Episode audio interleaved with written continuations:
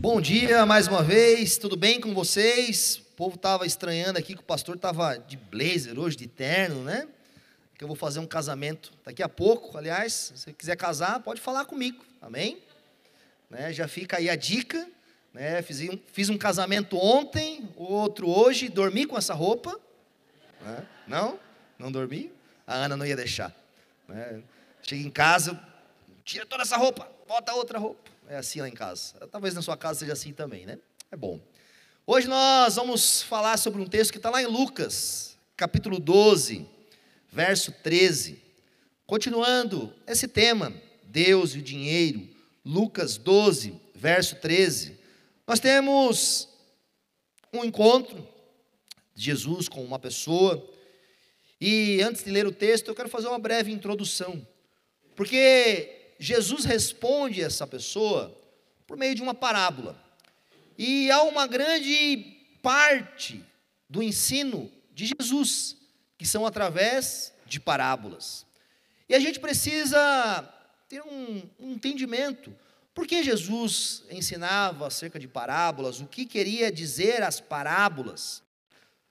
Jesus, ele aproveitava circunstâncias perguntas, situações, ensinava ao povo através de parábolas, para estimulá-los, para focar em coisas específicas e para trazer a eles valores, instruções acerca do reino de Deus. Parábolas eram histórias fictícias, contadas por Jesus, para ilustrar, para trazer à tona princípios morais do reino de Deus e da vida em si. Jesus não foi o primeiro a ensinar acerca de parábolas. Né? Os próprios judeus, os, os escribas, e por vezes até parte dos filósofos na época, utilizavam-se desse recurso. Era um recurso dentro da narrativa, dentro da forma de ensino utilizada ali. O cuidado que a gente tem que ter é o quê? Compreender a diferença, por exemplo, entre parábolas e algumas vezes as alegorias, que são utilizadas hoje na própria forma de ensino, e alguns sustentando as suas alegorias como pontuando, como se estivesse fazendo parábolas, ensinos como de Jesus. E é um pouco diferente. Eu vou dar um exemplo bíblico antes de a gente iniciar. Eu já dei esse exemplo algumas vezes, mas acho que vale a pena para reforçar na nossa mente, no nosso coração. Sem nós lermos esse texto aqui, quero relembrar uma outra parábola. Uma parábola muito conhecida, talvez uma das mais conhecidas, a parábola do bom samaritano. A parábola do bom samaritano, talvez alguns de nós já fizemos um teatro sobre ela, já fizemos alguma apresentação sobre ela, talvez alguns já pregaram sobre ela ou algo do tipo, mas todos nós, em alguma medida, conhecemos, porque ela é até usada como um meio social, como um meio de cuidado. Mas o que Jesus queria ensinar na parábola do bom samaritano. Qual era o foco? O que estava acontecendo ali? Se você for lá ler o texto, depois você pode ler na sua casa, Jesus ali é questionado pelos fariseus e os mestres da lei sobre o maior mandamento, e Jesus fala para eles: amará o teu Deus de todo o seu entendimento, de toda a sua força, com todo o seu coração, com toda a sua alma, e amará o próximo como a ti mesmo. Naquela circunstância, Aquele homem que interrogou Jesus e pergunta: Quem é o meu próximo? E diante dessa pergunta de quem era o meu próximo, Jesus contou a parábola. Vinha um homem descendo, e ele foi tomado pelos assaltantes e foi roubado, foi deixado na estrada, passou um sacerdote, passou um escriba, e deixaram aquele homem lá. Até que veio um samaritano, recolheu, colocou em cima do seu jumento, levou-o até uma hospedagem, pagou ao, ao, homem da hospedagem e disse: Olha, se tiver mais custo até eu voltar. E aí então Jesus volta os seus olhos novamente aos mestres da lei, aos homens que estão interrogando e pergunta: Quem foi o próximo daquele homem? Qual é. Por que Jesus está fazendo essa forma de ensino? Qual era o ponto?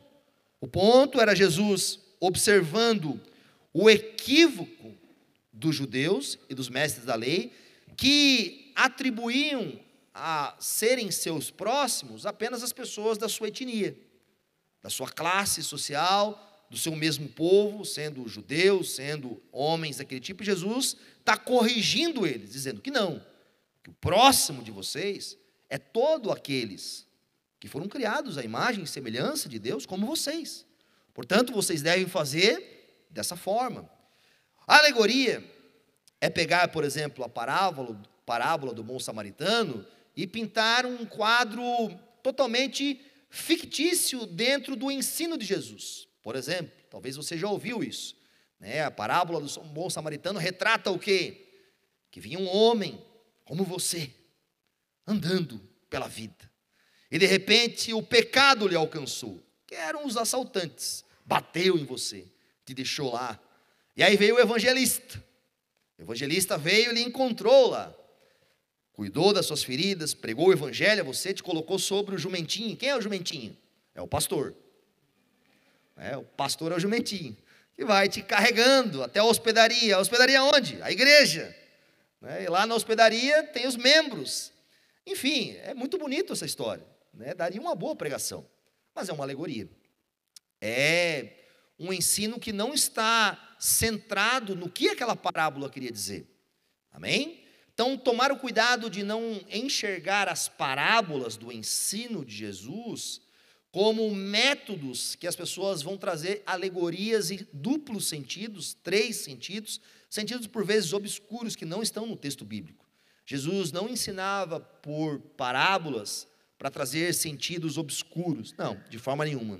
As parábolas tinham um valor, tinham um sentido objetivo, e a gente vai ler essa de hoje para nós aprendermos um pouquinho mais. Vamos lá, Lucas 12, 13, diz assim para nós. Alguém da multidão lhe disse: Mestre, dize a meu irmão que divida a herança comigo. Respondeu Jesus: Homem, quem me designou juiz ou árbitro entre vocês? Então lhe disse: Cuidado, fiquem de sobreaviso contra todo tipo de ganância. A vida de um homem não consiste na quantidade dos seus bens. Então lhes contou esta parábola. Feche teus olhos, vamos orar. Ó Deus, obrigado por esse momento tão precioso. Obrigado, Pai, pelo tempo de louvor que tivemos. Obrigado, Senhor, pelos voluntários da nossa igreja que nos servem, que preparam esse ambiente com tanto amor e zelo, para que possamos estar aqui louvar o Teu nome e conhecer mais de Ti. Ó Deus, nos ajuda a aprender com os Teus ensinos a aprender com aquilo que o Senhor tem de precioso para nós. Leva-nos, Senhor, nessa manhã, por meio do Teu Espírito Santo, a ter uma sadia interpretação do texto, a aplicarmos isso à nossa vida, a não colocarmos, Senhor, o nosso coração, a nossa confiança naquilo que não tem valor, naquilo que é sem sentido. Ajuda-nos, Senhor, a ancorar a nossa alma em Ti na verdadeira riqueza, na pérola de verdadeiro valor, que os nossos corações, que a nossa mente, que os nossos sentimentos, que tudo aquilo que compreende o que nós somos, deseje por Ti, almeje pelo Senhor e viva para o Senhor. Esse é o nosso pedido e essa é a nossa oração no nome santo de Jesus. Amém e amém. O texto bíblico nos fala que alguém da multidão, Jesus ensinava, ensinava durante o dia inteiro. Dezenas, centenas, talvez milhares de pessoas em alguns momentos. Nós vemos, por exemplo, quando ele multiplica pães e peixes, que haviam milhares de pessoas naquele contexto. E era natural, totalmente natural, compreensível, que Jesus, durante vários momentos do seu dia, fosse questionado, fosse perguntado pedissem coisas para Jesus. Aliás, a narrativa bíblica nos fala sobre isso. Dezenas de momentos, pessoas pedem milagres, pessoas pedem ajuda. Temos a, a própria questão dos fariseus e dos mestres da lei, tentando colocar Jesus em xeque em diversos momentos do ensino de Jesus. E ali, dentro da multidão, o texto nos fala que um homem, um homem chegou a Jesus e perguntou a Jesus. Aliás, ele chamou Jesus de mestre. Ele identificou Jesus como mestre. Como uma autoridade, como alguém que tinha respeito, como alguém que tinha poder, como alguém que poderia talvez resolver a situação dele. E ele chama Jesus de mestre e fala: Olha, diz ao meu irmão, eu quero acreditar, obviamente o texto não nos dá mais detalhes, mas eu quero acreditar que o irmão estava lá, que o irmão estava junto a ele. Imagina os dois lá ouvindo a pregação de Jesus, aprendendo com Jesus, e de repente um bota em xeque o irmão do lado de Jesus.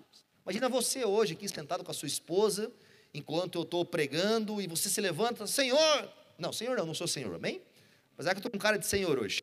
Né? Pastor, diz para minha esposa que faça isso, isso. Imagina o constrangimento, imagina a vergonha, imagina a situação acontecendo ali.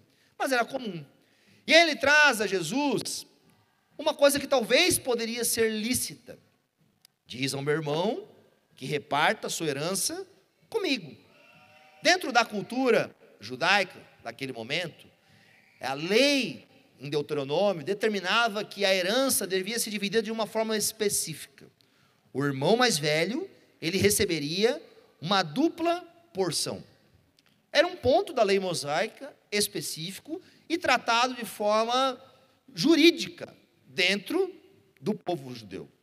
E provavelmente, o que eu acredito ser provavelmente, que o texto nos dá a entender isso, é que aquele homem não estava contente com isso não estava contente com essa porção. Por que, que eu digo isso? Porque se a pergunta daquele homem fosse lícita, fosse correta, e o seu irmão não tivesse lhe dado porção nenhuma, dada a circunstância, será que Jesus contaria uma, palavra, uma parábola sobre ganância? Ou chamaria-nos ao cuidado, a estarmos de sobreaviso sobre todo tipo de ganância? Acredito que não. Acredito que, em certo sentido, a pergunta daquele homem era ilícita. Porque Jesus responde a ele: Meu amigo, quem me colocou sobre juiz? Sobre vocês. Porque se o teu pedido é lícito, se a tua circunstância está dentro da lei e você tem direito sobre isso, vá a um sacerdote. Aliás, as sinagogas judaicas, elas serviam como uma espécie de judiciário. Os rabinos locais, e geralmente os homens que tinham uma liderança dentro lá, eles julgavam as situações entre o povo, conforme a lei mosaica. Mas havia também os juízes romanos, que julgavam as circunstâncias conforme as leis romanas. E Jesus o envia para esse caminho. Jesus se coloca numa posição dizendo assim: quem me colocou? Por que, que Jesus se recusa a tentar mudar aquela situação. A não se lançar naquela briga, naquela disputa.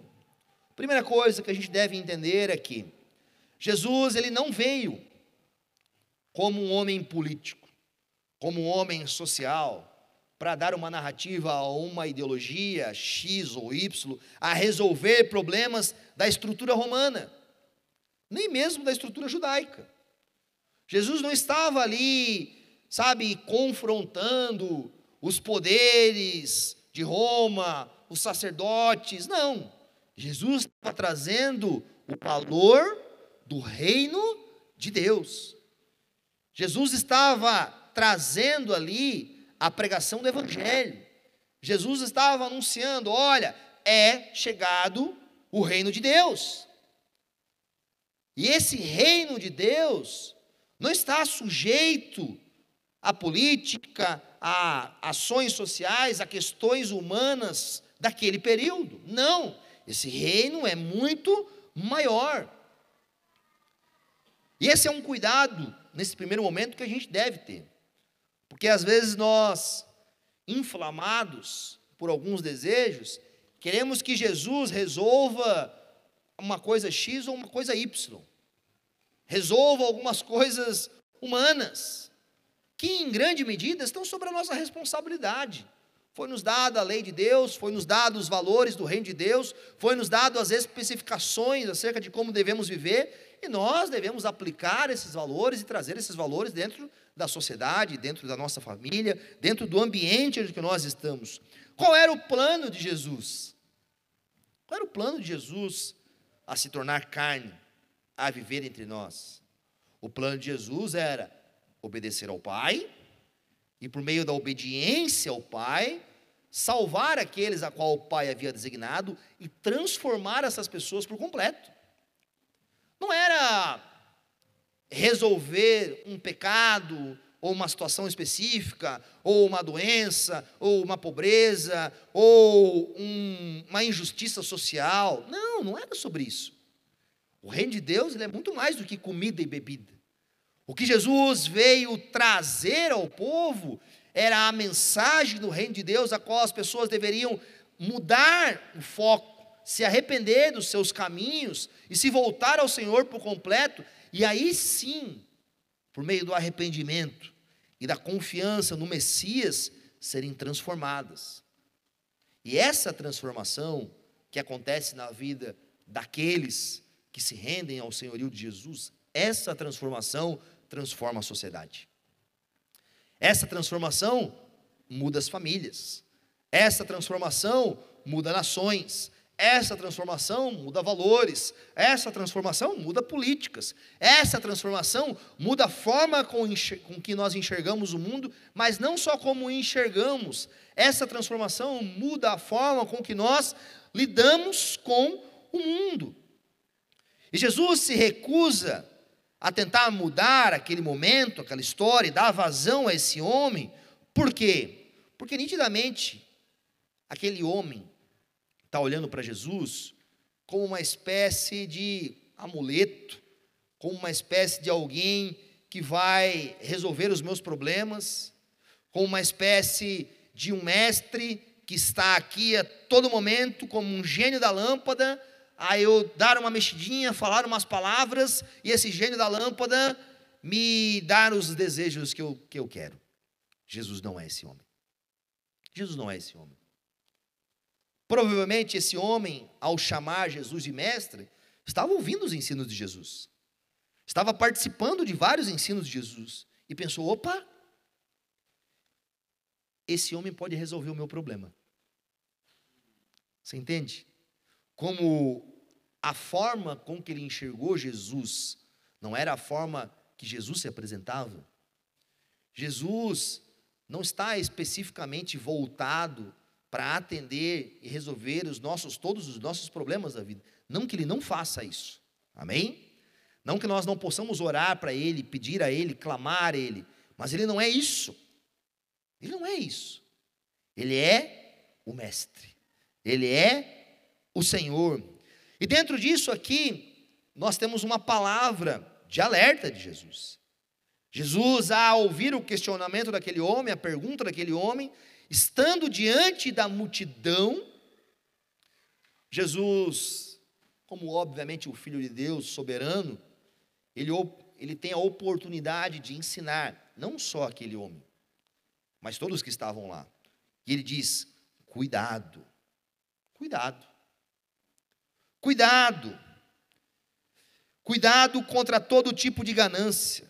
A vida do homem não consiste na quantidade dos seus bens. Isso é um alerta para nós, meus irmãos. A nossa vida, o nosso ser, a nossa essência, a nossa existência, quem nós somos, não consiste no que nós temos. Não consiste nos nossos bens, nos nossos imóveis, na nossa conta bancária, nas nossas lavouras, nas nossas coisas. Não, a vida não consiste nisso. Essas coisas são boas, essas coisas nos servem, essas coisas são produtivas, são necessárias, mas a nossa vida não consiste nisso. Essas coisas não são um fim, elas nos auxiliam. Elas, por vezes, são dádivas de Deus sobre nós, mas a nossa vida não consiste nisso. E aí Jesus então conta a parábola a partir do verso 16. Vamos ler juntos?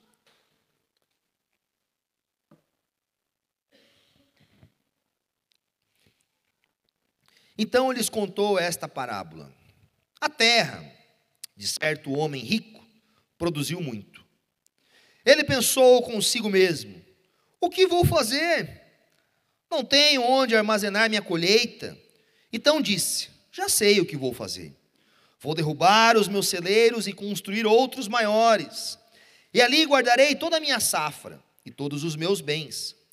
E direi a mim mesmo: Você tem grande quantidade de bens armazenados para muitos anos. Descanse, coma, beba e alegres. Contudo, Deus lhe disse: Insensato, esta noite, esta mesma noite, a sua vida lhe será exigida.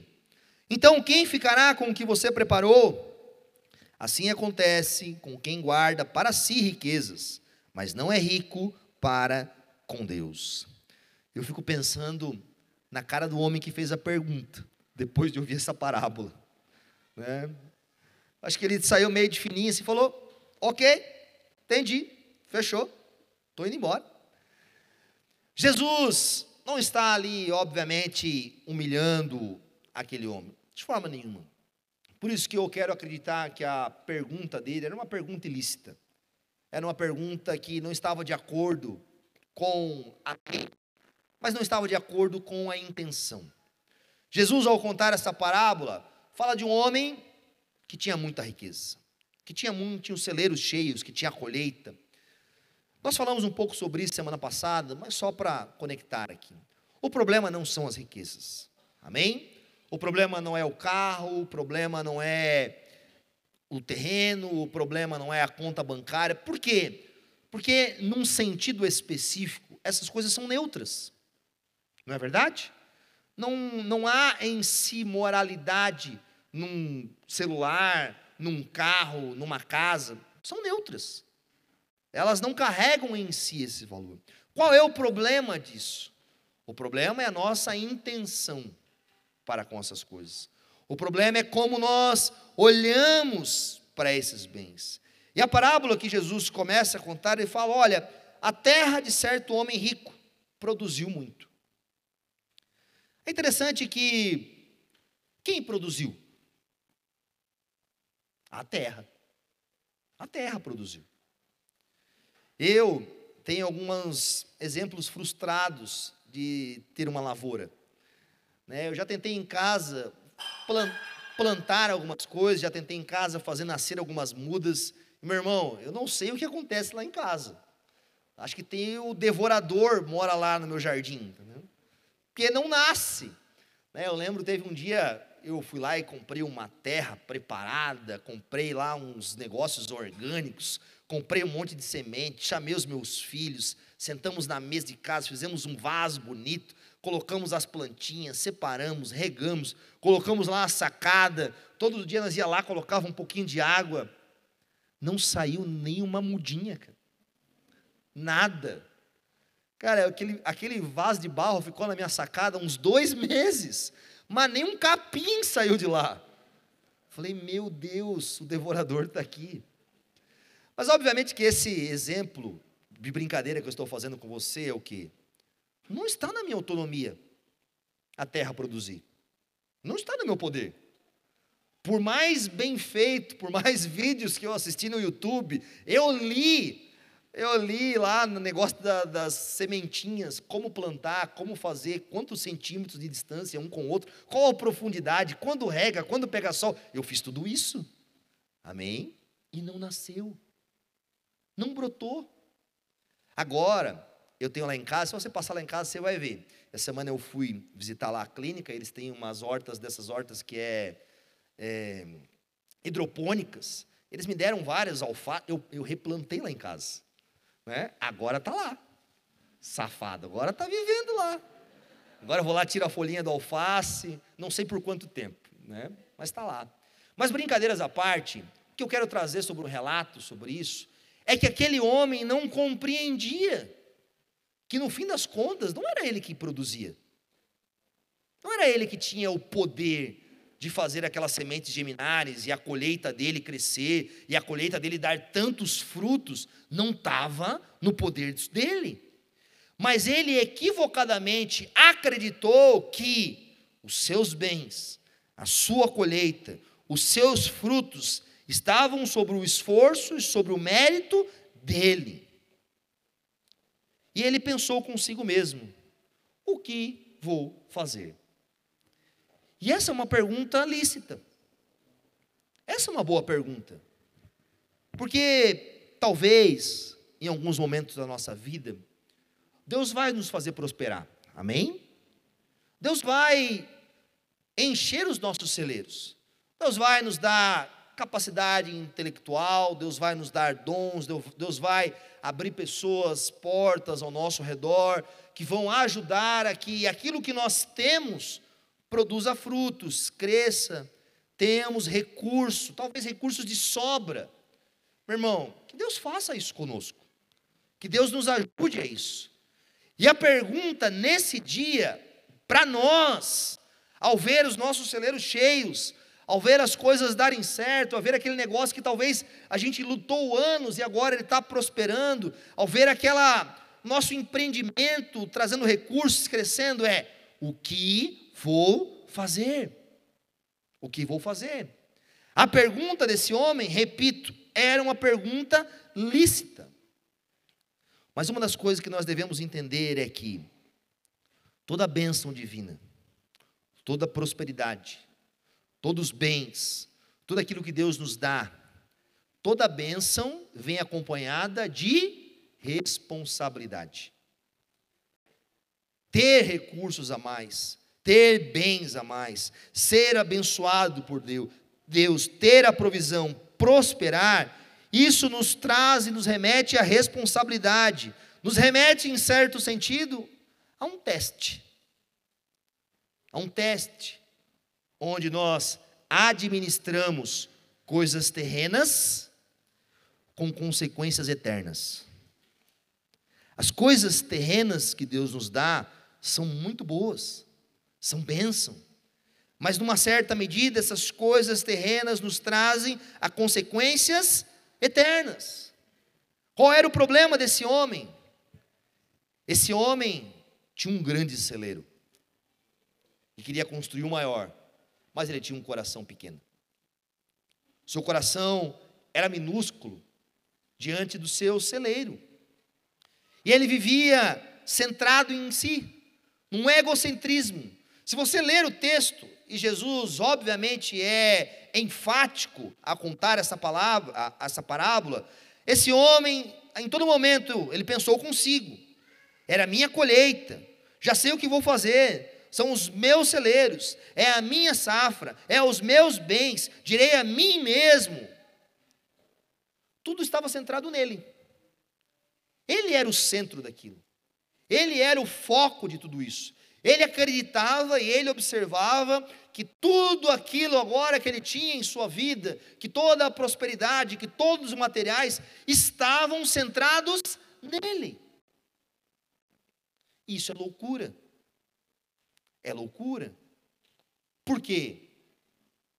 Porque Deus é o dono de todo o ouro e toda a prata. Deus é o real administrador no fim das contas.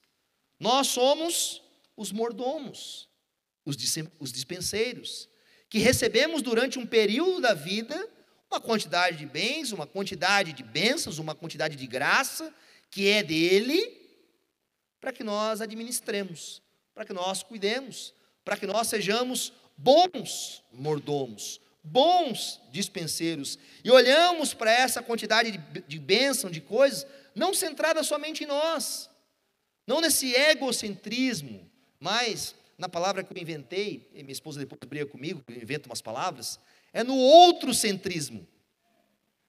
É tirando de nós o foco. É olhando que o mundo e que as coisas, elas não giram centradas em nós. Não. O que Jesus está trazendo como um princípio é que o homem egoísta, é que a mulher egoísta, que olha para suas provisões, que olha para sua vida, tudo voltadas nele, é um homem insensato. É um homem louco. É loucura. O homem egoísta, ele é sempre insensato. Por quê? O princípio da palavra insensato, que a Escritura traz em vários momentos para nós, em vários momentos. Se você perceber, você vai ler em Provérbios, você vai ler em Salmos, Tiago vai falar sobre isso, Jesus está aplicando sobre isso. Qual é o fundamento de um homem insensato? Qual é?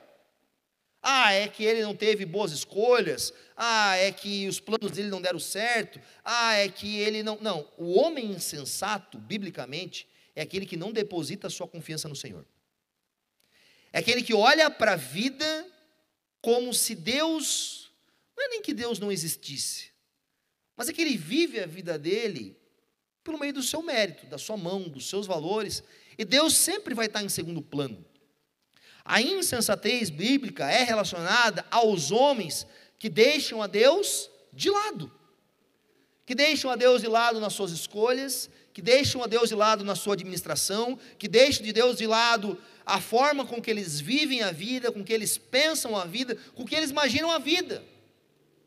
E a consequência de um homem insensato que deixa Deus de lado, na maioria das vezes, é também deixar as pessoas de lado.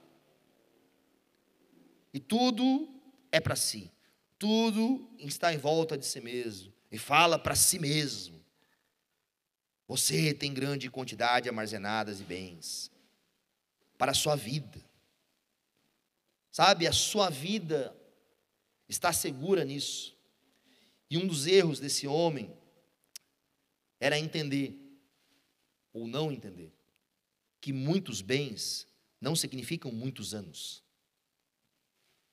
Esse homem não compreendia que nem mesmo a vida dele lhe pertencia, nem mesmo a alma dele lhe pertencia. Um homem que começa a colocar a sua segurança, a sua capacidade de enxergar o futuro, de ver à frente, na quantidade dos seus bens e dos seus recursos, está fardado ao fracasso porque nem a vida dele é dele. Quer nós vivamos e morramos, somos de quem? Do Senhor. Aliás, deixa eu fazer um ponto muito específico sobre isso, para nos ajudar até em algumas coisas. Às vezes eu converso com alguns irmãos que passam por algumas circunstâncias, lutas, medos, incertezas, ansiedade, crise de pânico e algumas outras situações. E eu não estou de forma nenhuma desmerecendo e diminuindo, por vezes, a patologia, algumas doenças que alguns irmãos têm. Mas, biblicamente, teologicamente, e eu acredito isso com todas as minhas forças, a nossa morte não está nas mãos de Satanás, não está nas mãos da doença, não está nas mãos do inimigo, não está nos poderes políticos. Deus é tanto o autor quanto o sustentador quanto aquele que requer a nossa morte. Os nossos dias estão contados não não em outras coisas, estão contados por Deus. Por Deus. Por isso que o apóstolo Paulo falava: olha, morrer para mim é lucro. Porque ele compreendia que a morte, se um dia chegasse e batesse na porta dele, a morte dele não era sujeita às circunstâncias. Era o Senhor que sabia quantos dias eram a vida dele. E nós devemos viver a nossa vida com essa coragem. Não é essa coragem para você sair dirigindo a 150 por hora e falar, ah, meus dias estão na mão do Senhor, e eu vou dirigir aqui no anel rodoviário dessa forma. Não, de forma nenhuma, sejamos responsáveis. Amém, igreja? Mas quando o medo bater na nossa porta, quando a incerteza, quando a insegurança, às vezes quando a doença, quando circunstâncias adversas, quando crises econômicas bater na nossa porta, como uma pandemia que assolou, que levou tantas pessoas à insegurança, ao medo, onde é que deve a nossa convicção? Deus me fez nascer e eu só morrerei quando Deus permitir. Deus conhece os dias da minha vida. A nossa morte não está sujeita a ninguém, é só Deus, o autor da vida e aquele que chama para si. É Ele. Ele que retém a vida e Ele que permite o momento certo da nossa morte. Esse homem colocou a sua segurança nos bens. Ele, em certa medida, era tão rico fisicamente, né, com as coisas que ele tinha, mas diante de Deus ele era um homem pobre, nu. Ele era um mendigo espiritual porque não confiava no Senhor e não compreendia que era o Senhor quem era o responsável por todas as coisas. E a parábola nos diz, nos diz esse alerta de Jesus conta. Contudo lhes disse: insensato, essa mesma noite a sua vida lhe será exigida. Então, quem ficará com o que você preparou? Aqui nós temos um valor dentro dessa parábola. Sabe, quando nós morrermos, no nosso velório, no nosso enterro, não vai um caminhão de mudança com todas as nossas coisas. Nós não vamos pegar lá o nosso caixão e vamos colocar os nossos diplomas dentro, as escrituras das nossas casas, todas as coisas. Não. Essas coisas vão ficar. Vão ficar. E nós devemos compreender que os bens, que os recursos, que a prosperidade que Deus nos dá nessa vida, elas vão ficar nessa vida. E o que nós vamos fazer com essas coisas nessa vida? O que nós vamos fazer com aquilo que o Senhor nos deu, com o lugar onde que o Senhor nos colocou? Eu lembro de um livro bíblico, Esther, que vale muito a pena comentar sobre isso. Se você já leu Esther, você vai lembrar da história, se você não leu, depois você pode ir na sua casa e ler. A história de Esther é a história de uma mulher que se tornou uma rainha. Quando o texto começa a contar, existia uma outra rainha, era Vasti. O rei deu uma festa muito grande, e certa medida, todos lá embriagados, o rei mandou chamar Vasti. E Vasti estava fazendo uma outra festa, paralela. Vasti era do contra. E Vasti não foi. E o rei ficou envergonhado, ficou bravo com ela, e perguntou aos seus súditos, e falou, oh, você precisa destituir Vasti. E aí então você precisa agora achar uma nova rainha. E aí começa ali então o, o Miss Universo do aquele império. E várias mulheres são colocadas lá no harém, são cuidadas, são tratadas. Esther era uma judia. Seu tio Mardoqueu estava lá e ajudou ela. E ela foi colocada lá. E chegou o dia do rei escolher a sua rainha, a sua esposa. E quem o rei escolheu no meio de talvez centenas de mulheres? Esther. Esther foi levada ao palácio, Esther ganhou a coroa, Esther sentou à direita do rei, Esther teve autoridade, teve poder, teve honra, fama, talvez coisas que ela nunca imaginou estar naquele lugar. Certo momento, homens dentro daquele reino conspiram contra os judeus para matar os judeus. Esther está lá, uma judia, sentada ao lado do trono. E o seu tio chegou para ela e falou: Será que não foi por isso que Deus te levantou como rainha? Será que não foi por causa desse momento?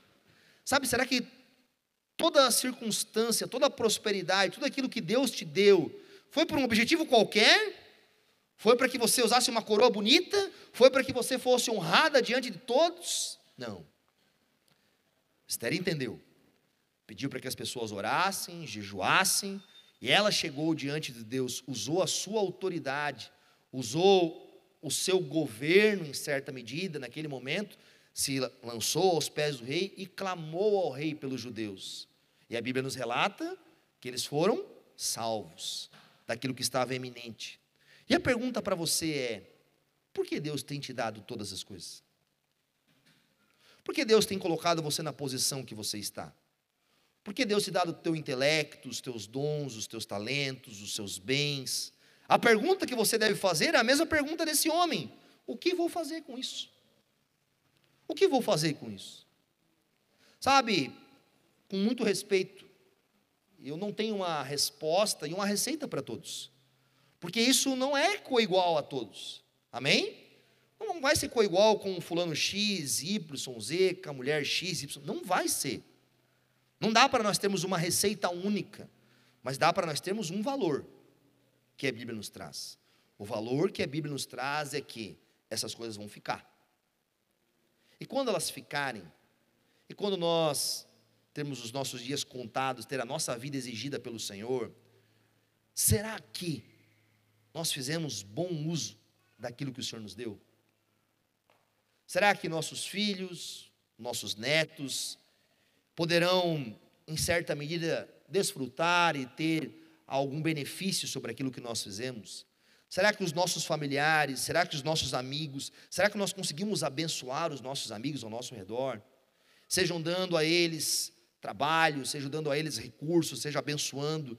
Será que a sociedade ao nosso redor, será que as pessoas em necessidade ao nosso redor foram beneficiadas com aquilo que o Senhor nos deu em abundância? Será que nós, ao partirmos, seremos lembrados como homens insensatos ou como homens sensatos? Sabe, se tem uma coisa que traz problemas familiares, às vezes é morte de pessoas insensatas. Pessoas que brigaram a vida toda, deixaram mais problema para os filhos, para os netos, do que tudo resolvido, do que tudo no lugar. Sabe quando você deixasse a vida? Se você deixasse hoje a sua vida, você deixaria mais problema para as pessoas, para elas resolverem?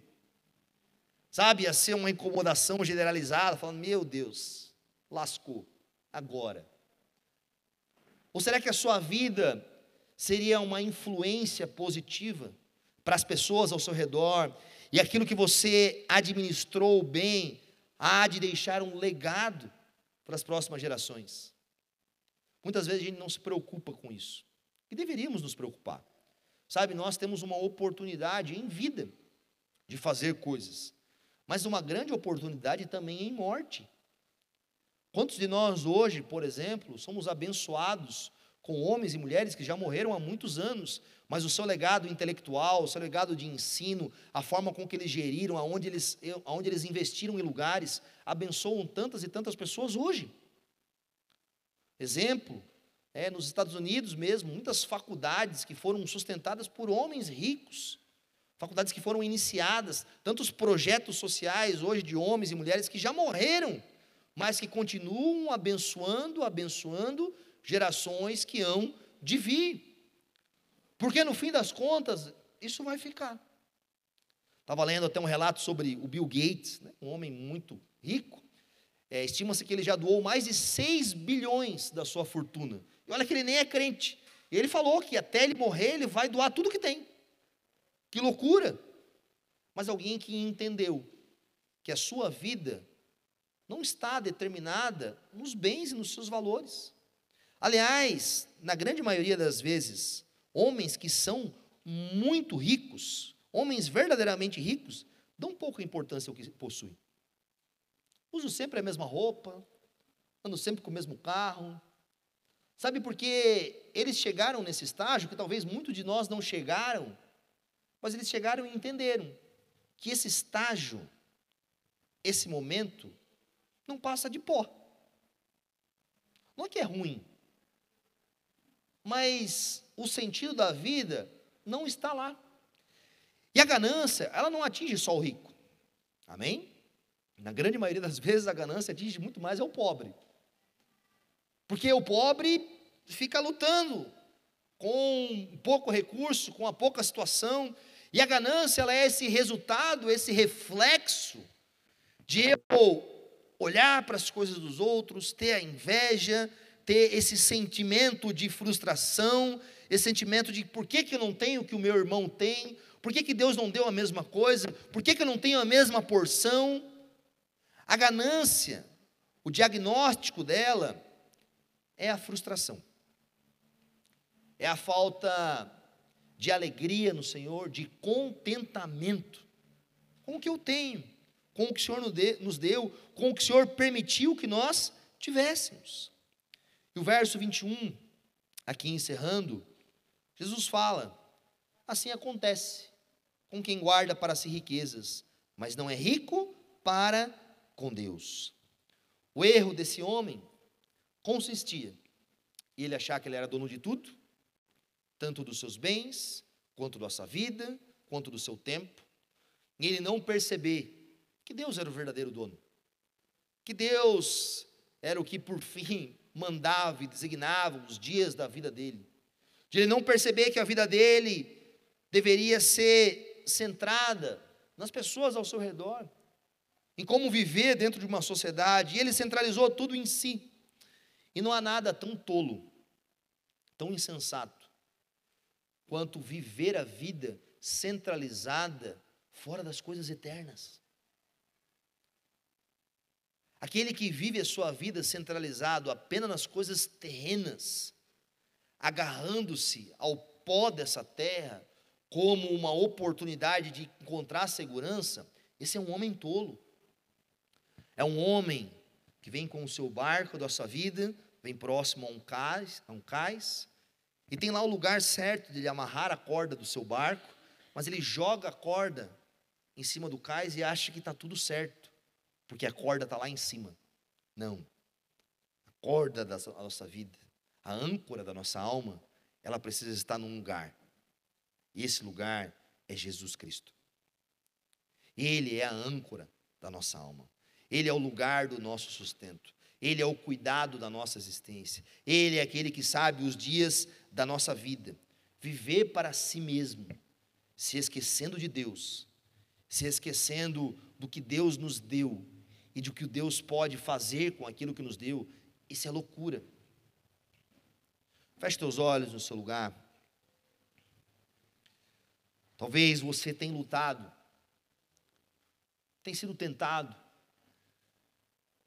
Talvez você tenha vivido a sua vida muito mais preocupado, frustrado e descontente com aquilo que você tem, com aquilo que Deus lhe permitiu ter.